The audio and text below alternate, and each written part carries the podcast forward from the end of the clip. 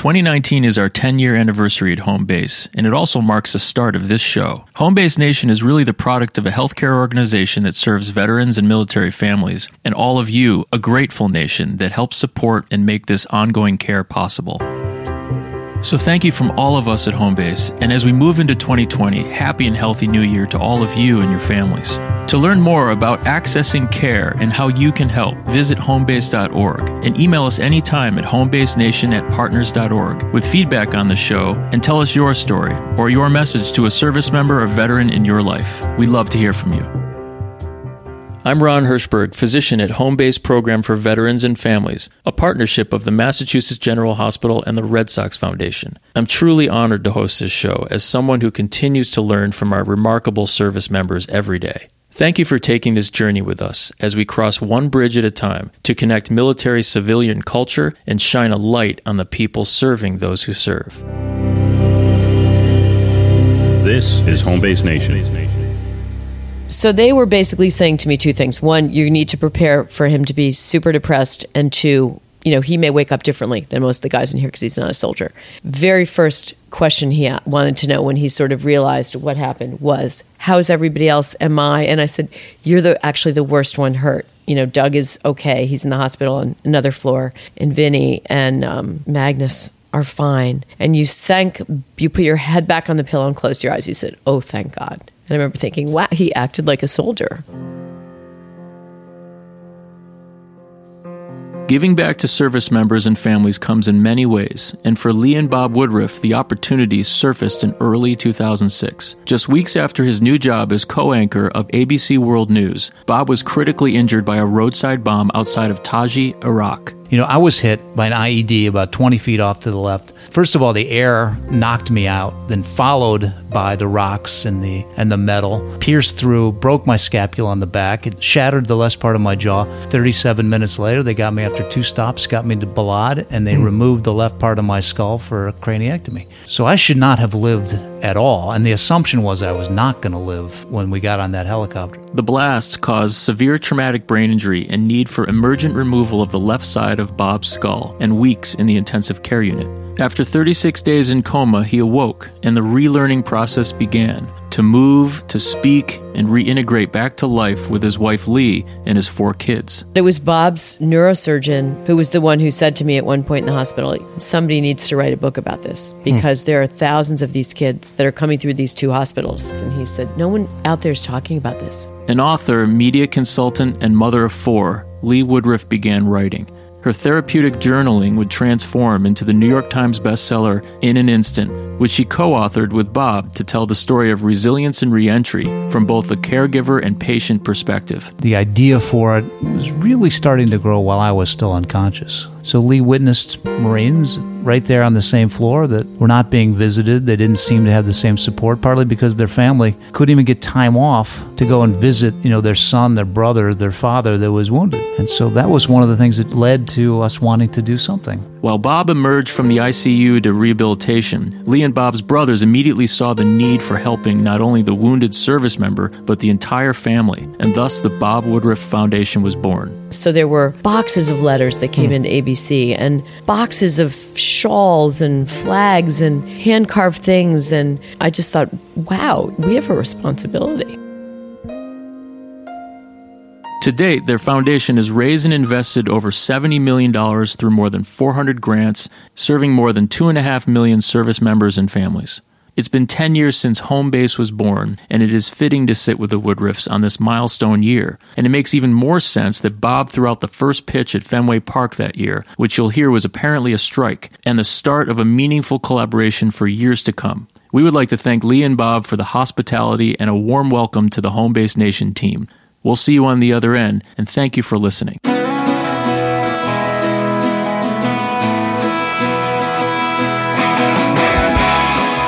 Thanks for uh, sitting down in your home with us.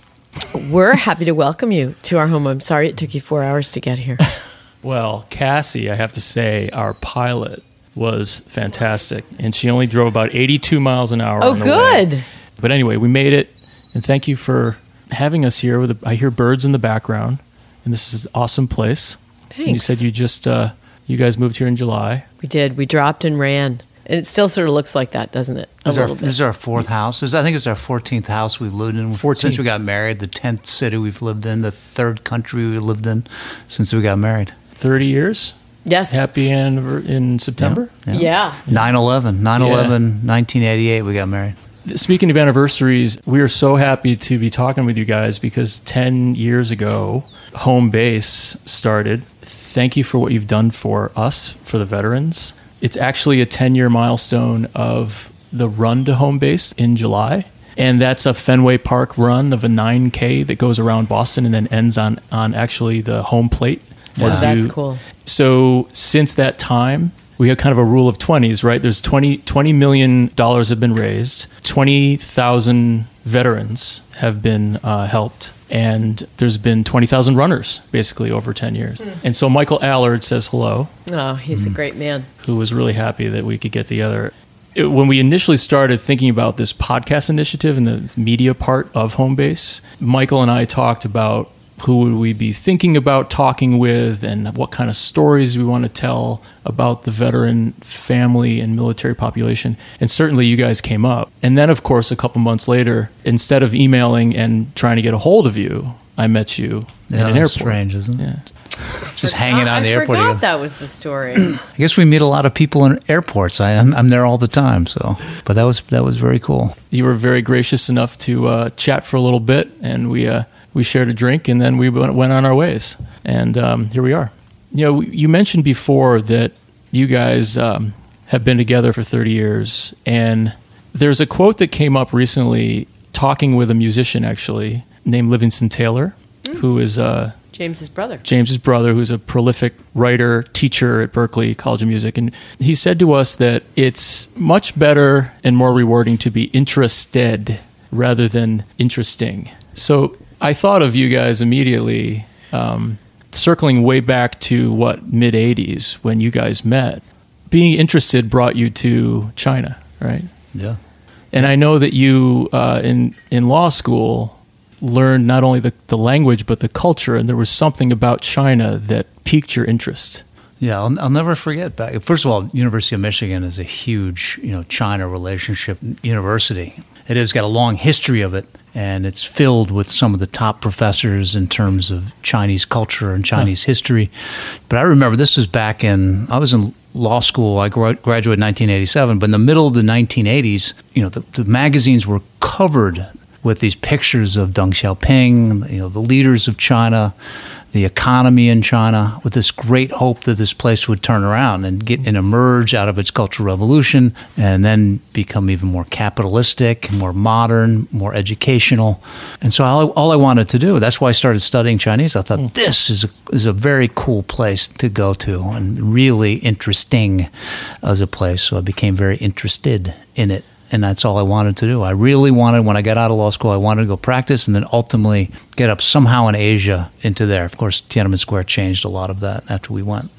Do you remember what it was about China? Was I'm just curious. Was there a place you went, something you read, a person you talked to? Well, you had Chinese friends in law school, and I remember you saying to me as a lawyer, if you could understand China, how it worked, and the language, and if China were to open its doors a little bit and ultimately be more warm to capitalism, you know that that's that is going to be the next giant, which is actually what happened. Yeah, sometimes I just wanted to go and see things that I had never seen before. I had this uh, addiction of go on new voyages to find something brand new. I mean, literally, when I was young, I would travel by myself. I was one of those odd people that I wouldn't even hook together a bunch of friends and go somewhere. I would just go travel to like Australia, you know, New Zealand or in the Middle East to, you know, Israel and Jordan and just travel on my own, hitchhiking through these countries. And I did them almost practically free. I would work while, while I'm over there to try to make some money. And back in those days, you could actually get on a plane and uh, Yeah. some of these company, some of these airlines would say, well, listen, if you can haul a bunch of these packages with you over from this country. This you'd fly for free just hauling things around. Now 9-11 changed all that. You can't do that anymore. So you did that in your 20s after college. yeah that's right. Yeah well, i think after after college i went to a couple countries and then after law school i was done. While i was practicing for law i did that too. So it was just a, a voyage and i was always it's always wanted to do it. And then, then china was my newest one but i really wanted to go there and learn about it. Did you have the travel bug before you met Bob? I had been to so few places growing up in Albany, New York. Like a big woo vacation was Florida. Um, once we got to Puerto Rico. Um, so I knew that I had a small slice of what the world looked like, and I knew when I met Bob that he had that gene that wanted to just travel and explore, and that sounded exciting to me. I'll briefly tell you my job, why why I'm here. I work in traumatic brain injury, spinal cord injury, uh, people that have had new changes in their life and culminating in disabilities. I'm a physiatrist or a rehab doc, and we talk about outcome. We talk about what are the goals, how do we bring the person to the next phase in rehab. I read your book, the book you guys both wrote together 10 years ago or so. And uh, it spoke to me in a very different way than it speaks to me now because I've gone through my career more than 10 years later. I learned a lot from it. And what was interesting is that when I knew, sort of fast forward in my life, is that in 10 years from then, I listened to your book for nine hours going to Rochester, New York. And uh, it's the best thing you can do when you go to Rochester, New York is listen to a book on tape. So I don't know if you remember this, but your speech was still so impaired at the time at which we recorded that. the recorded difficulty that. of reading into audio. the you there were times that with an entire sentence it would have to be re you'd have to do a retake three times. Imagine in a sentence. audible.com loving me. Really. Yeah. Can you imagine that? And he persevered. Um, yeah. Because that really was in 2007. Right. The book the book came out 13 months after I was hit. Right. So you know, this was Lee writing writing this book. You know, largely this was Lee's therapy. This was her. And she can say more about this, but uh, this was you know, writing for her has always been a way for her to get through moments of stress as well. It's her deepest love to write, and she's written books, and she's got best-selling books, and she's got incredible articles and blogs that enough. she's written. Okay. I'm. I'm her agent. Yeah. um, but anyway, so this this was. She have a website I can look at? But anyway, so that, I think that's what she was she was writing. For me, I was kind of lying on the floor dictating what I wanted to say in it, and she was my interpreter because at that time when she's writing this book, I think you know more than anybody else what traumatic brain injury is and how much I could think clearly. I mean, how I could come up with the words to make my my point. So Lee was the master writer, while I would just tell the stories. It was therapeutic for you, Bob? For me, for the yes, I think it absolutely was. I mean, I wanted to make sure that we're we're establishing something. This was partly to, to write a book and tell the story, but you know, this was a really bizarre change in my life when this happened because so much attention that we got. Is that you said earlier that it's almost better to be interested than interesting. And as a journalist, I, I was the one that was interested in things and asking the questions and trying to pursue stories and dig up information from other people. It was never, ever, ever about me. And it was bizarre, I think, for both of us to ever have to ask her questions and give talks. And And the last thing you want to be interesting about is a bomb changing Right, your life and a brain injury. it would be much better to be interesting by winning the Super Bowl with Brady or something, you know? with- Yeah. That's the Yeah. Boston thing for you guys.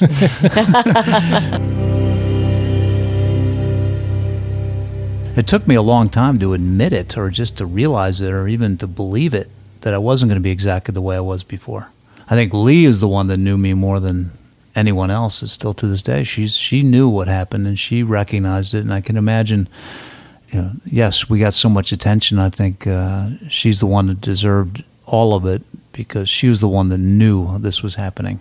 But the attention was double sided, I would imagine. Oh yeah. I mean, I didn't.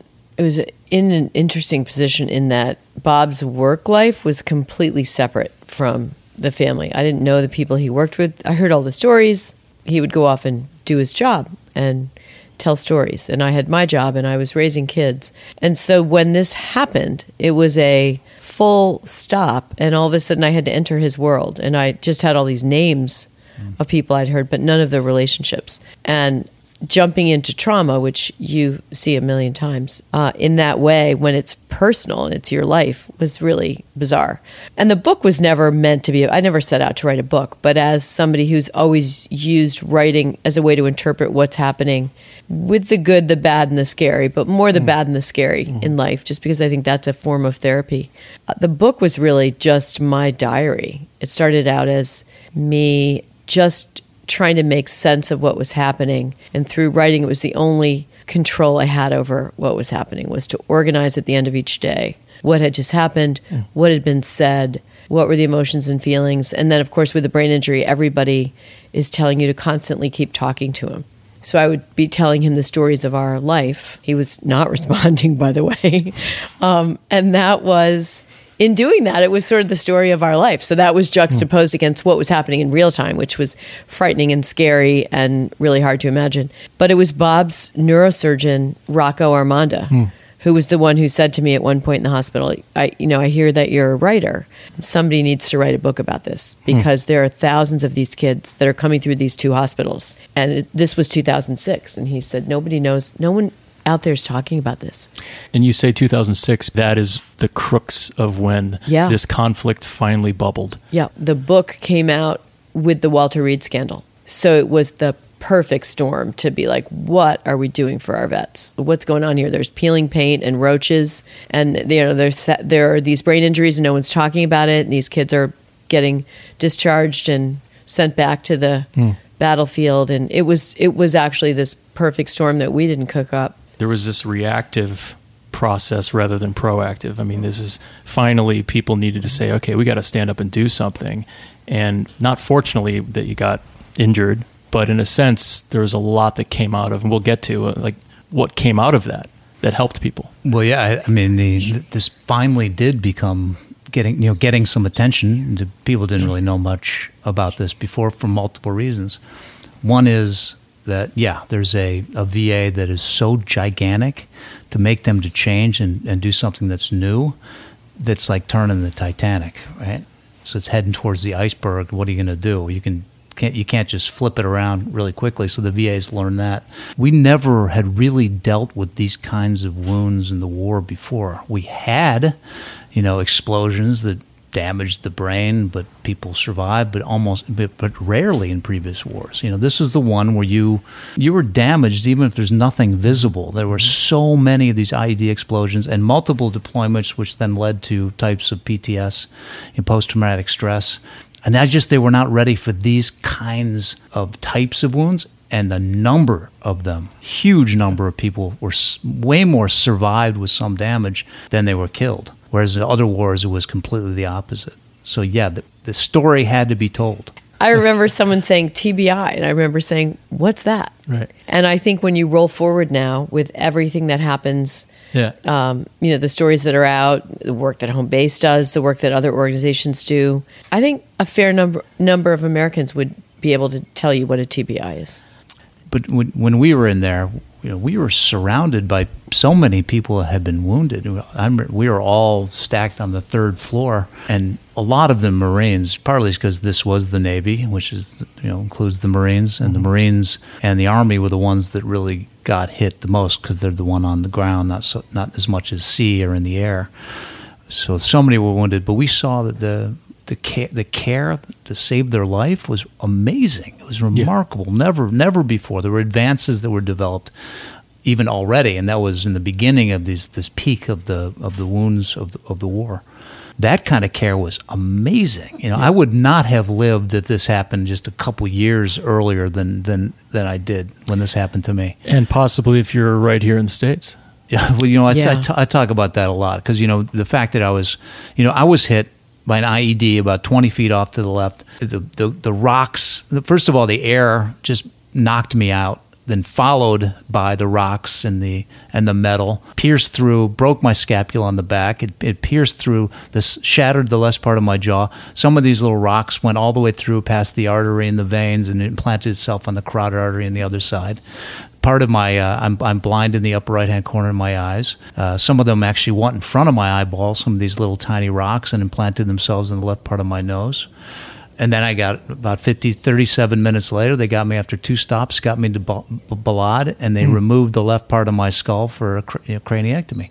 So I should not have lived at all. And the assumption was I was not going to live when we got on that helicopter head off to the Bethesda Naval. So, yes, Yeah. I should not. This is an amazing advancement in medicine. It's the only good thing, somewhat. But anyway, what I was going to say is that when I got that craniectomy and I was rushed around, if this was in, in New York, they would they've never seen an IED explosion.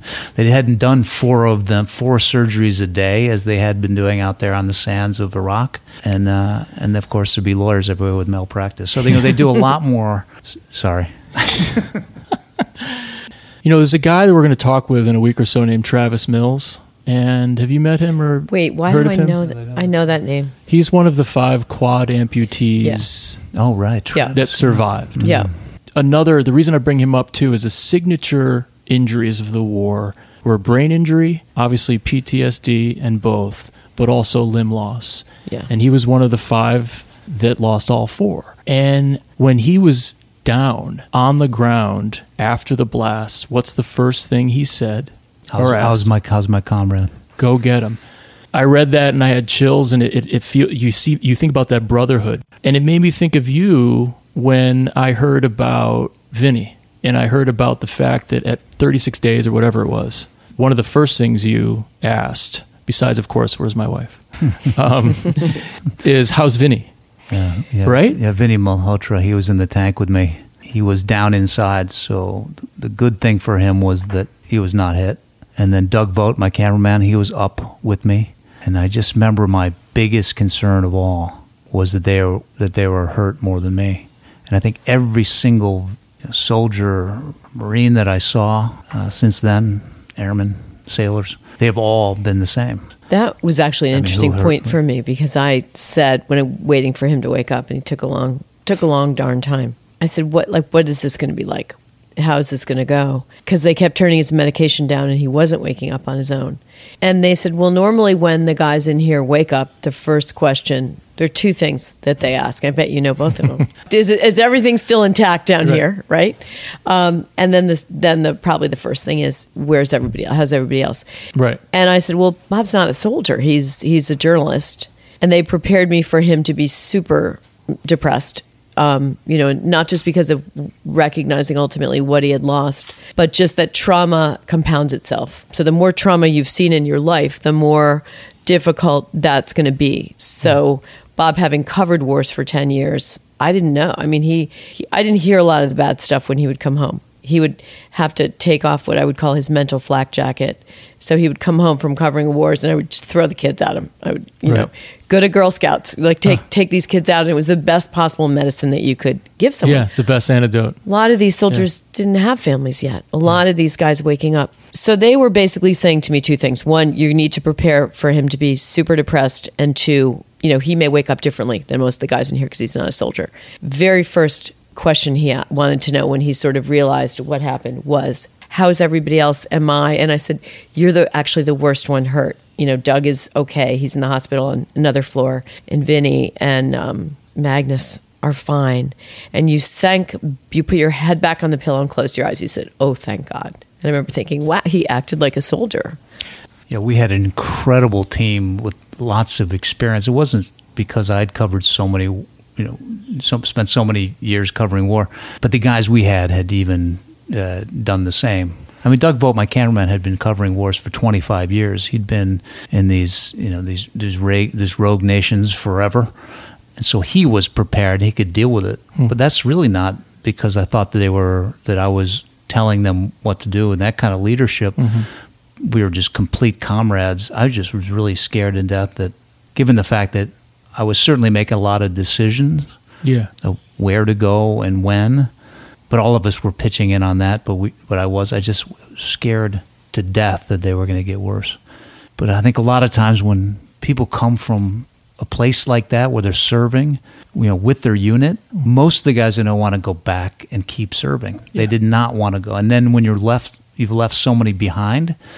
That's the kind of guilt too. They're still risking their lives, and that's much more of a military thing than us. We all left. I mean, we did not go back, and both Doug and Magnus and, and Vinny really are not covering more war zones. Those guys in the that fight, they they would like to go back and join those that they left behind. So not even when there when there's wounds, but they go to the safer place of America while they're still at risk is upsetting. My God, it's good to see been out here for so long. driving around from town to town, trying to find way back home. it's not just about the veterans having the problem coming back. It, it's it's the fact that our country needs to meet them in the middle. There's a lot of people that will um, slip through the cracks. You know, you, you guys started the Bob Woodruff Foundation uh, in 2007, was it? Uh, yep, Yeah, yep. yeah. And you know, Lee can tell the story because really, this was really something that the, the idea for it was really starting to grow while I was still unconscious, and Lee was there with my brothers. So Lee witnessed people, you know, Marines, right there on the same floor that were not being visited. They didn't seem to have the same support, partly because their family couldn't even get time off to go and visit, you know, their son, their brother, their father that was wounded. And so that was one of the things that, that really led to us wanting to do something. And Lee was really the major leader on this, well, in the very beginning. and your brothers. We just were witnessing um, an asymmetry once people, and again, it, w- it wasn't the acute care stage. It was once they left to go home. Yeah. And then, you know, the person with the three hour drive to the VA, even though they had a rehab hospital right in their hometown, but they weren't allowed to access that. So it just felt like we needed to do something. We, there was a, that moment, that little 15 minutes of fame, um, and going out on having the book come out and being out on book tour and being on television and having people literally hand us $20 bills and say, make sure this gets to a soldier. We thought, all right, we've got to do something with this. We can't just. I hadn't watched any of the television. I didn't really know how big this story was. I hunkered down and let everybody in my circle be my eyes and ears. And I sort of realized the magnitude that people not only knew who he was, but they cared very much what had happened and they connected it to their own family members in the service. So there were boxes of letters that came hmm. into ABC and boxes of shawls and flags and hand carved things and Prayers. soldiers giving their me- own medals. And I just thought, wow, you know, th- we have a responsibility.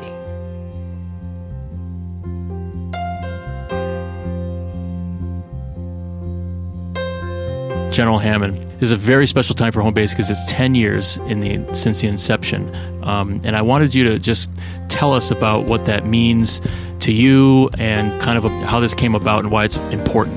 Thanks, Ron. Well, first of all, I'd have to tell you, um, in speaking with lots of people across the state and the country, I'm often asked, why do we have a professional baseball team working with a hospital to create what, can- what I'll tell you is the, the world's best clinic for post traumatic stress and traumatic brain injury? And the answer I always give folks is number one, we've got America's best hospital and we've got America's best sports team.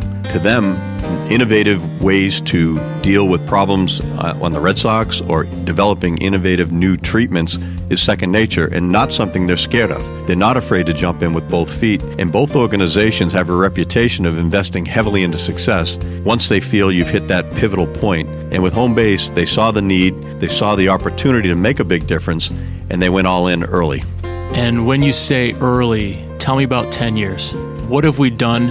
What are you most proud of? Sure. So, so back in 2008, when the Red Sox really got this inspiration to do this, no one else in the private sector was moving in this direction to, to provide direct clinical care in this way. Um, over the past decade, we have developed new and innovative models of treatment and changed the face of medicine for our veterans.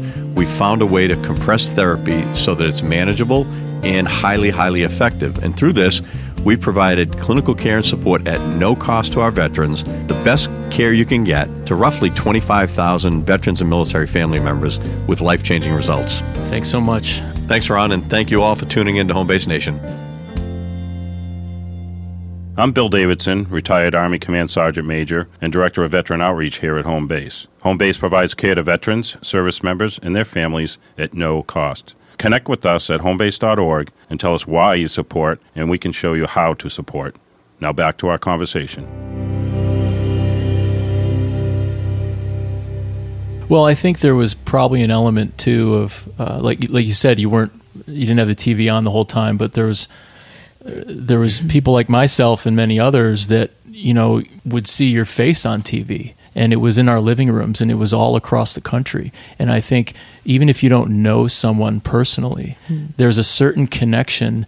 I don't know. Is it is Right, it subconscious? What is it? But there's a listen. My whole my whole growing up, looking at I, I was a Peter Jennings guy. My parents and I would watch the news with with him as an anchor growing up, and he he was that kind of person that you thought is not really in the family, but kind of has a connection to your TV set. You know, mm-hmm. I think there's an element of that.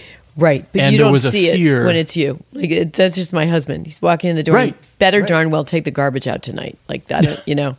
So that was that was Right. weird. That was weird, as you say, to be all of a sudden interesting, but not necessarily in the way that you wanted.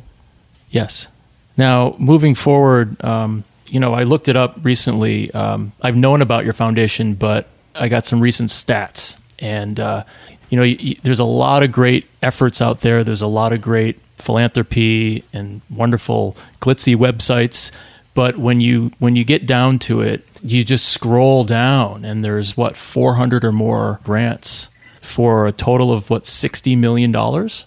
Yeah, I don't. I don't think this was going to become as big as we thought in the very Yeah. beginning. We know how big was this going to be when Lee mentioned to start something to do for somebody. We're getting twenty dollar checks from to to back it, but is it? It just kind of exploded. Yeah. So much desire to do something for the veterans, and people didn't know where to put it. But somewhere around forty-five thousand of these organizations had been founded and created. Some of them amazing, some of them mediocre, some of them a scam. Whatever it was, there's so many out there that people didn't know what to do with it.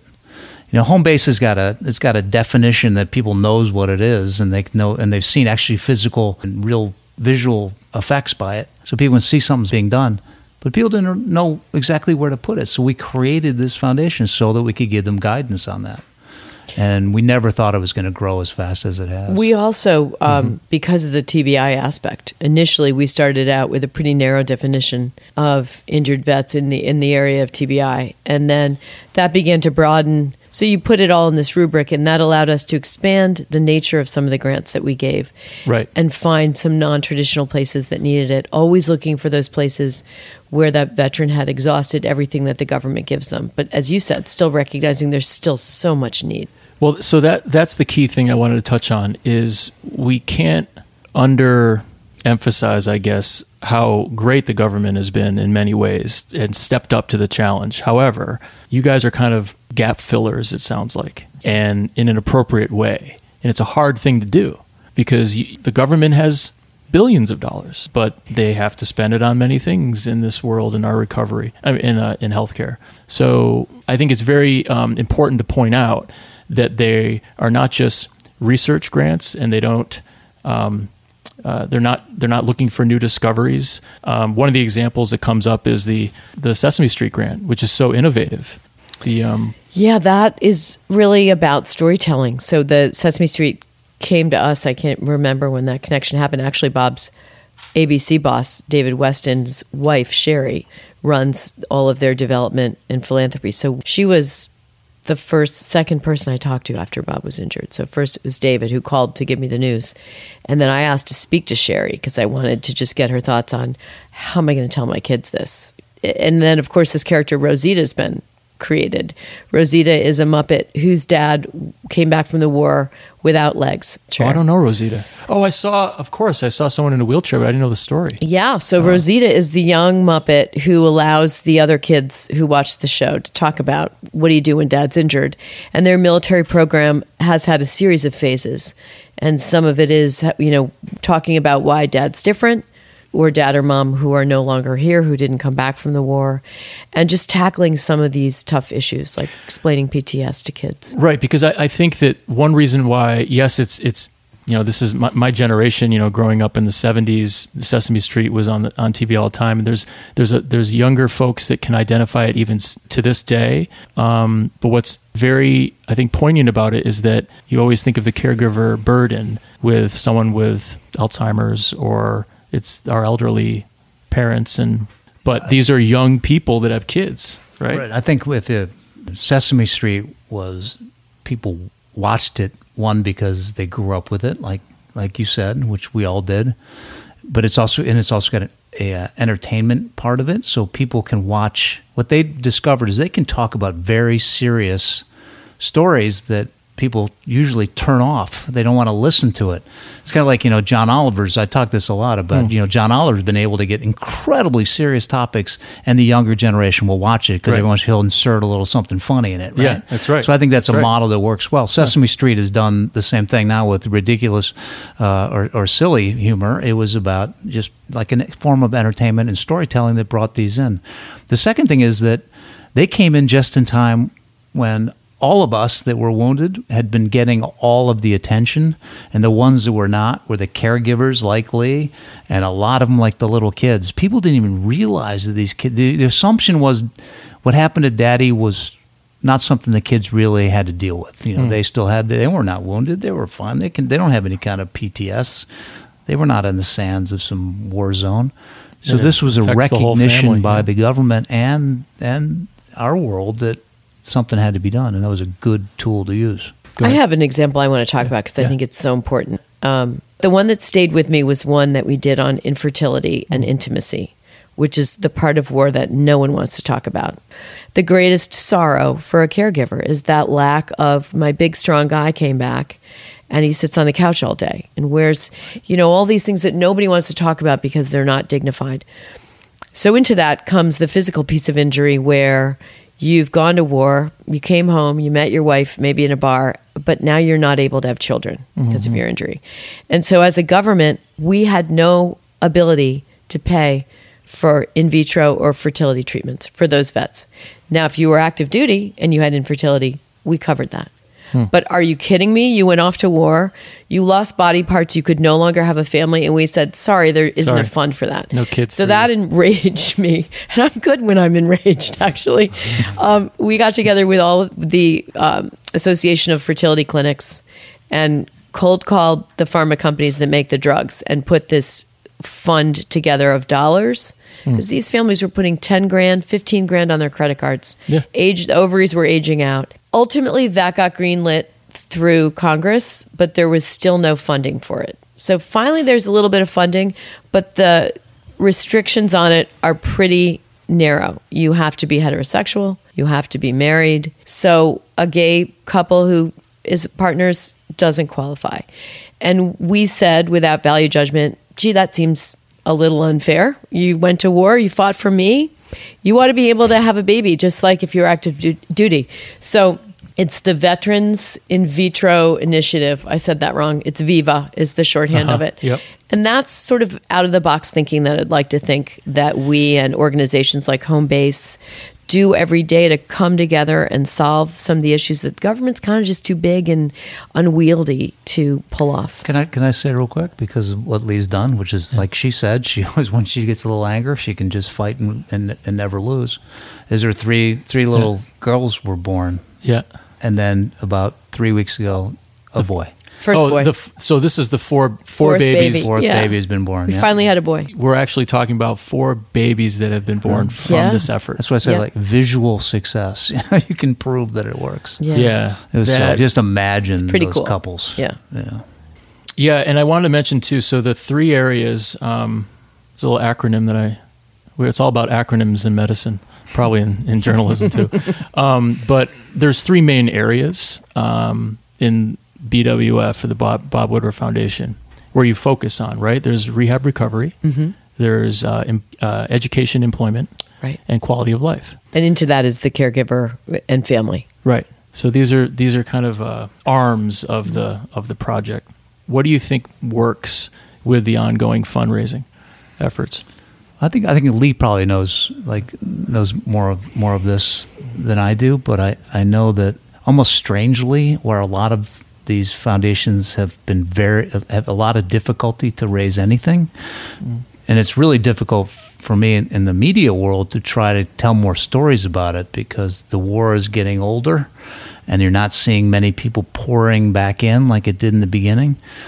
But un- it's been quite remarkable that we have actually stepped up the fundraising because people want to do something, and we've got a team of those that know existing organizations or ones that are being developed that are remarkably efficient, and that's the big goal. That a lot of groups have now come to our foundation people, to us, and, f- and really funded us with what they really wanted, everything they wanted to spend on this, so that we could find the right places to go.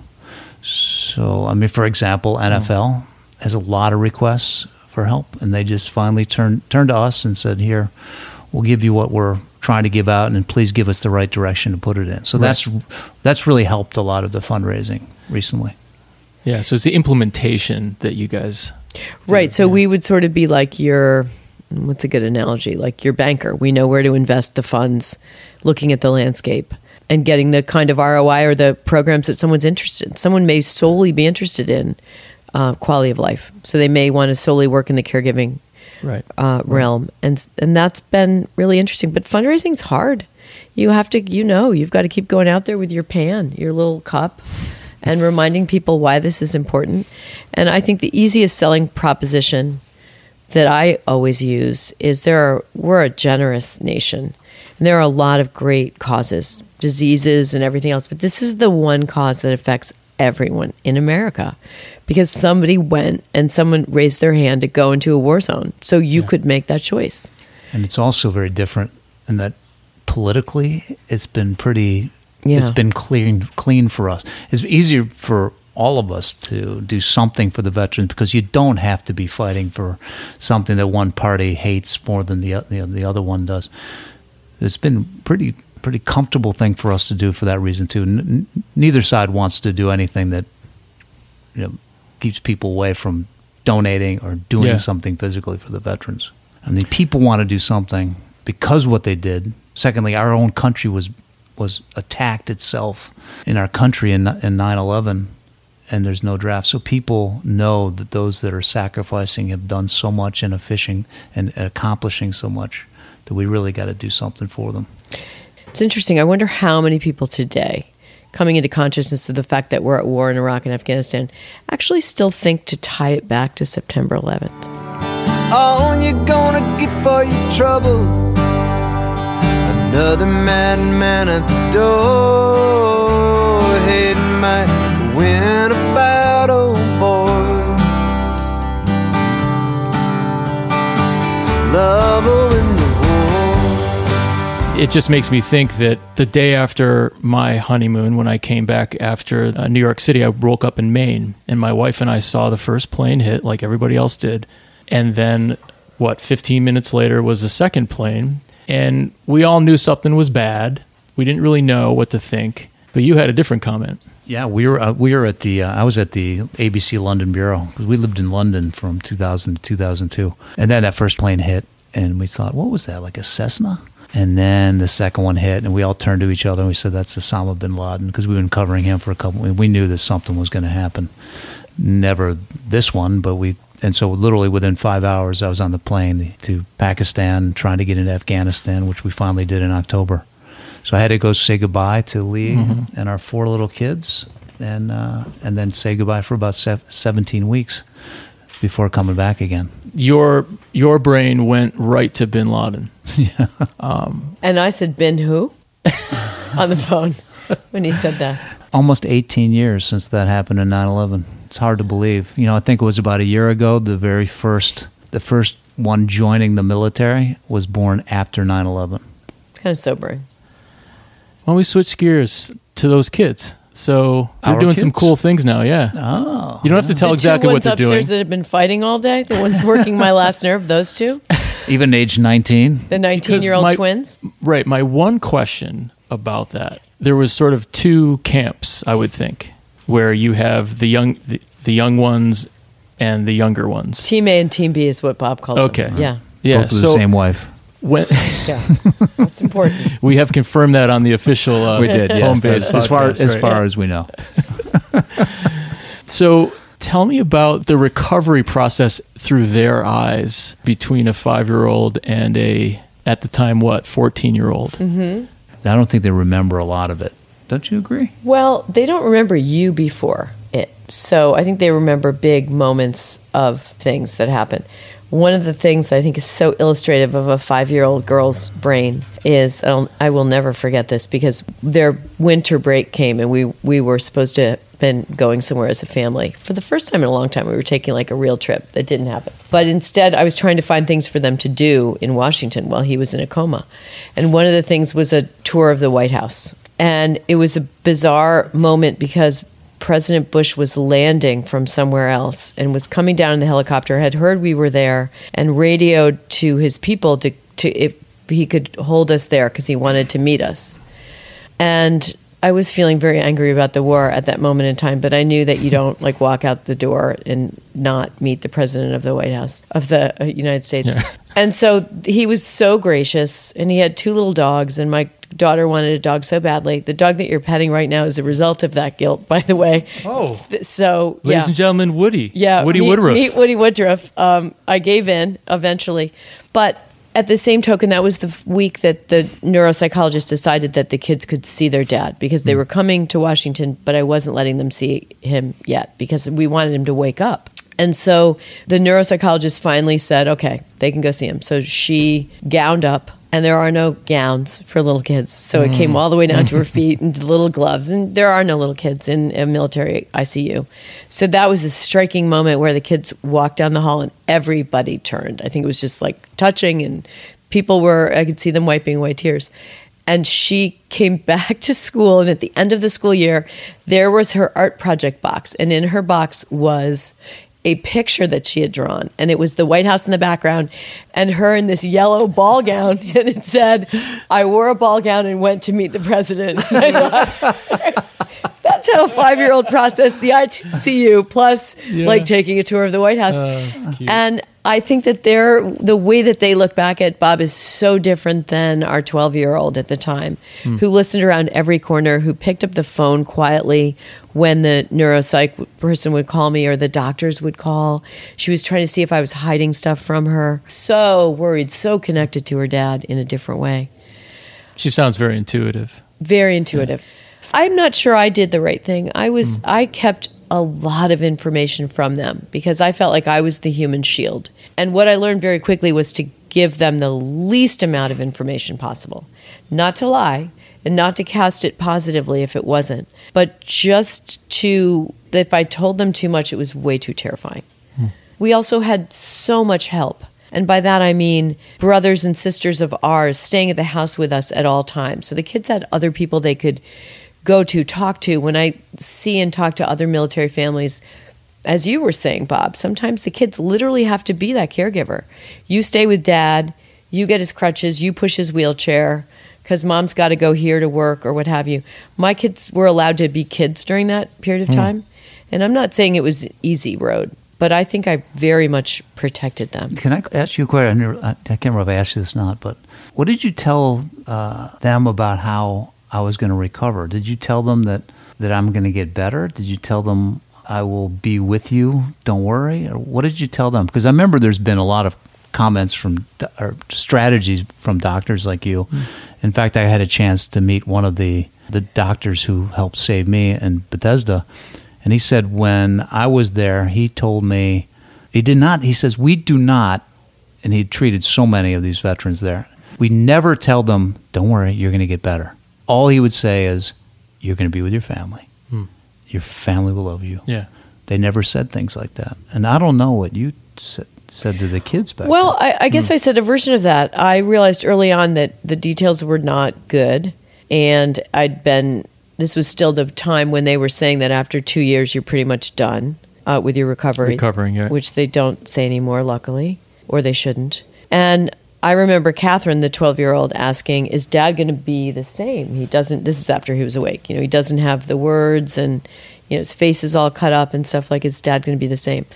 And somewhere in my poor, tired brain, I came up with the answer, which was, I am not going to lie to you because I don't have the answer. If I lie to you and try and tell you something that sounds good, you'll never believe me for the rest of my, my life. I don't know the answer, but I believe in my heart that God is going to make daddy okay. I didn't say the same. I didn't say perfect. I didn't say any of that.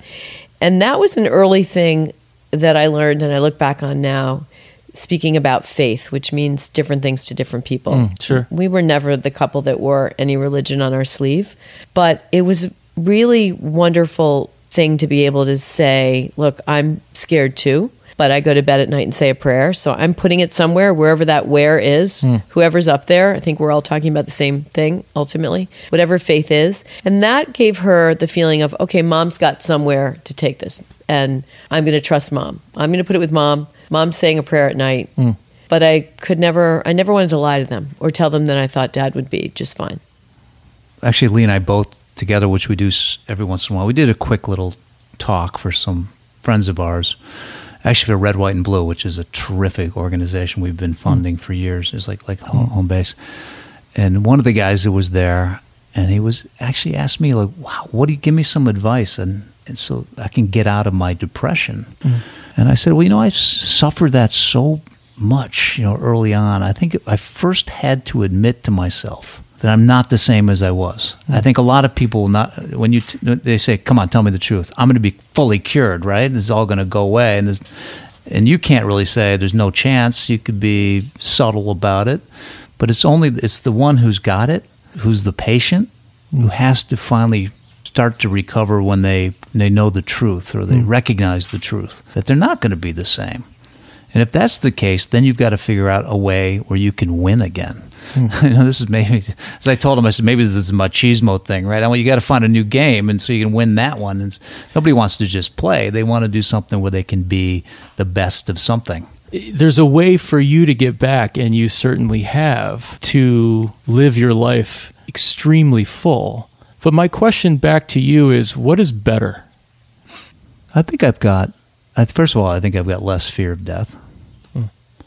because I was kind of relatively there already, and it was a painless, peaceful, white skied kind of thing. You know, when I came back, I, I actually one of the first things I said to my brother, who was one of the first ones in there, Jimmy, and uh, I said, Jimmy, that was I got to say that was it was pretty amazing. I, I, I wouldn't mind going back where I was. So I think there's To that white light.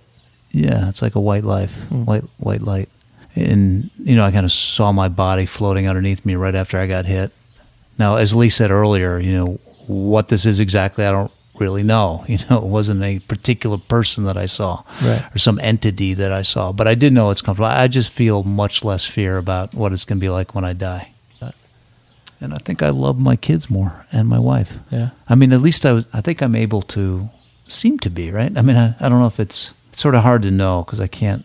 I don't think I could ever say that there was a, a less amount of love, but I feel pretty grateful just to just to be here. Huh. So I think I do. Yeah. I think you weren't a guy who needed that lesson, however. I think you always lived your life with your kids first. Lots of great examples of that. We're going to wrap up, and, and, and thank you guys. Thank you so much for talking with us. Um, I'd like to make note that you drove four hours for this and you have to drive four back. So I think the thanks goes to you guys and the team here. It's a we're superhuman. going golfing effort. after this. What are you talking I about? hope so. I hope you're going to stay for dinner. I'm not cooking though. right. um, you've mentioned that you're grateful. I, mean, I guess the the sad thing about the wounds in these wars is the doctors, the nurses, the the MPs that have saved so many lives almost never had the chance to talk to the patients whose lives they saved. You know, there was one of the upside to having the ability and attention and, and forming a foundation that we've had the chance to go back and thank those people that did mm. it. I think that's one of the most important. I think I think every patient has that dream to do so. But in the military situation, they were saved over in the sands of some other country, and we don't know where the military go one day. They're not like a local hospital. The doctor lives on their same neighborhood as the one who saved their life. It's someone far away. Hmm.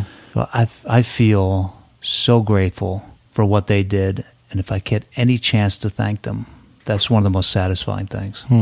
I'm also grateful to home base because they made it possible for me to throw in a pitch at one of the Red Sox games, Oh, and, it, and it was, Yeah. I should say, uh, it was it was a strike.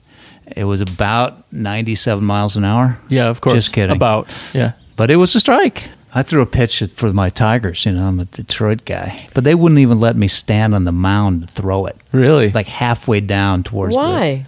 I don't know Did because they I make you go underhand too? I should have sent them. I should have given the video of me hitting a, a strike with the Red Sox. You know.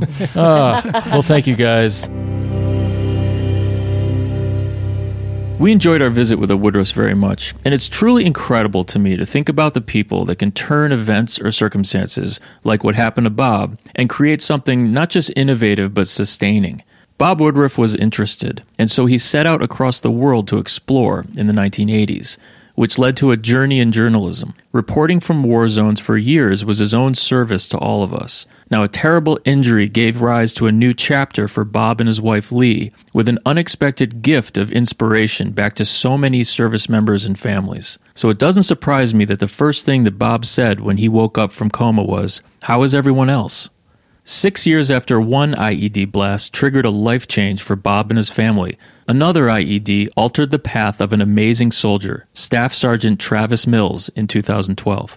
On the next episode of Home Base Nation, you'll meet this Army veteran who, in an instant, became one of five surviving quadruple amputees in the post 9 11 conflict. Entrepreneur, motivational speaker, husband and father of two young kids, Travis inspires everyone, civilian and military alike, with his infectious, never give up, never quit daily mantra. And in his New York Times best-selling book, Tough as They Come, Travis takes us on his own journey to and from war and to some of the greatest years of his life after his injury. So join us next time, and thanks so much for listening. I have not served our country, but I do have a real privilege to talk to those who have and learn how civilians can serve in many ways.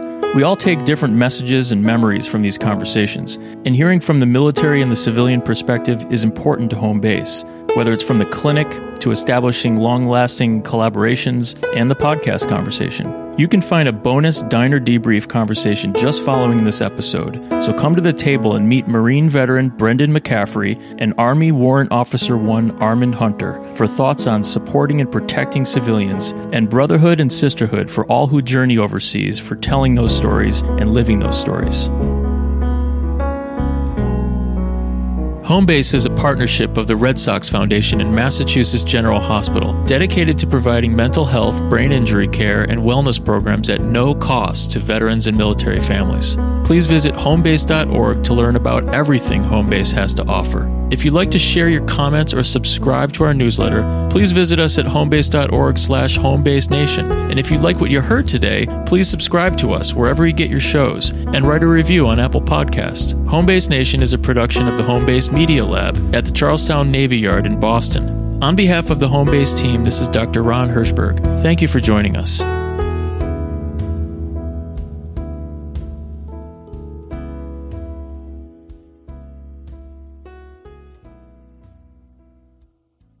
Are you going to play some guitar for us?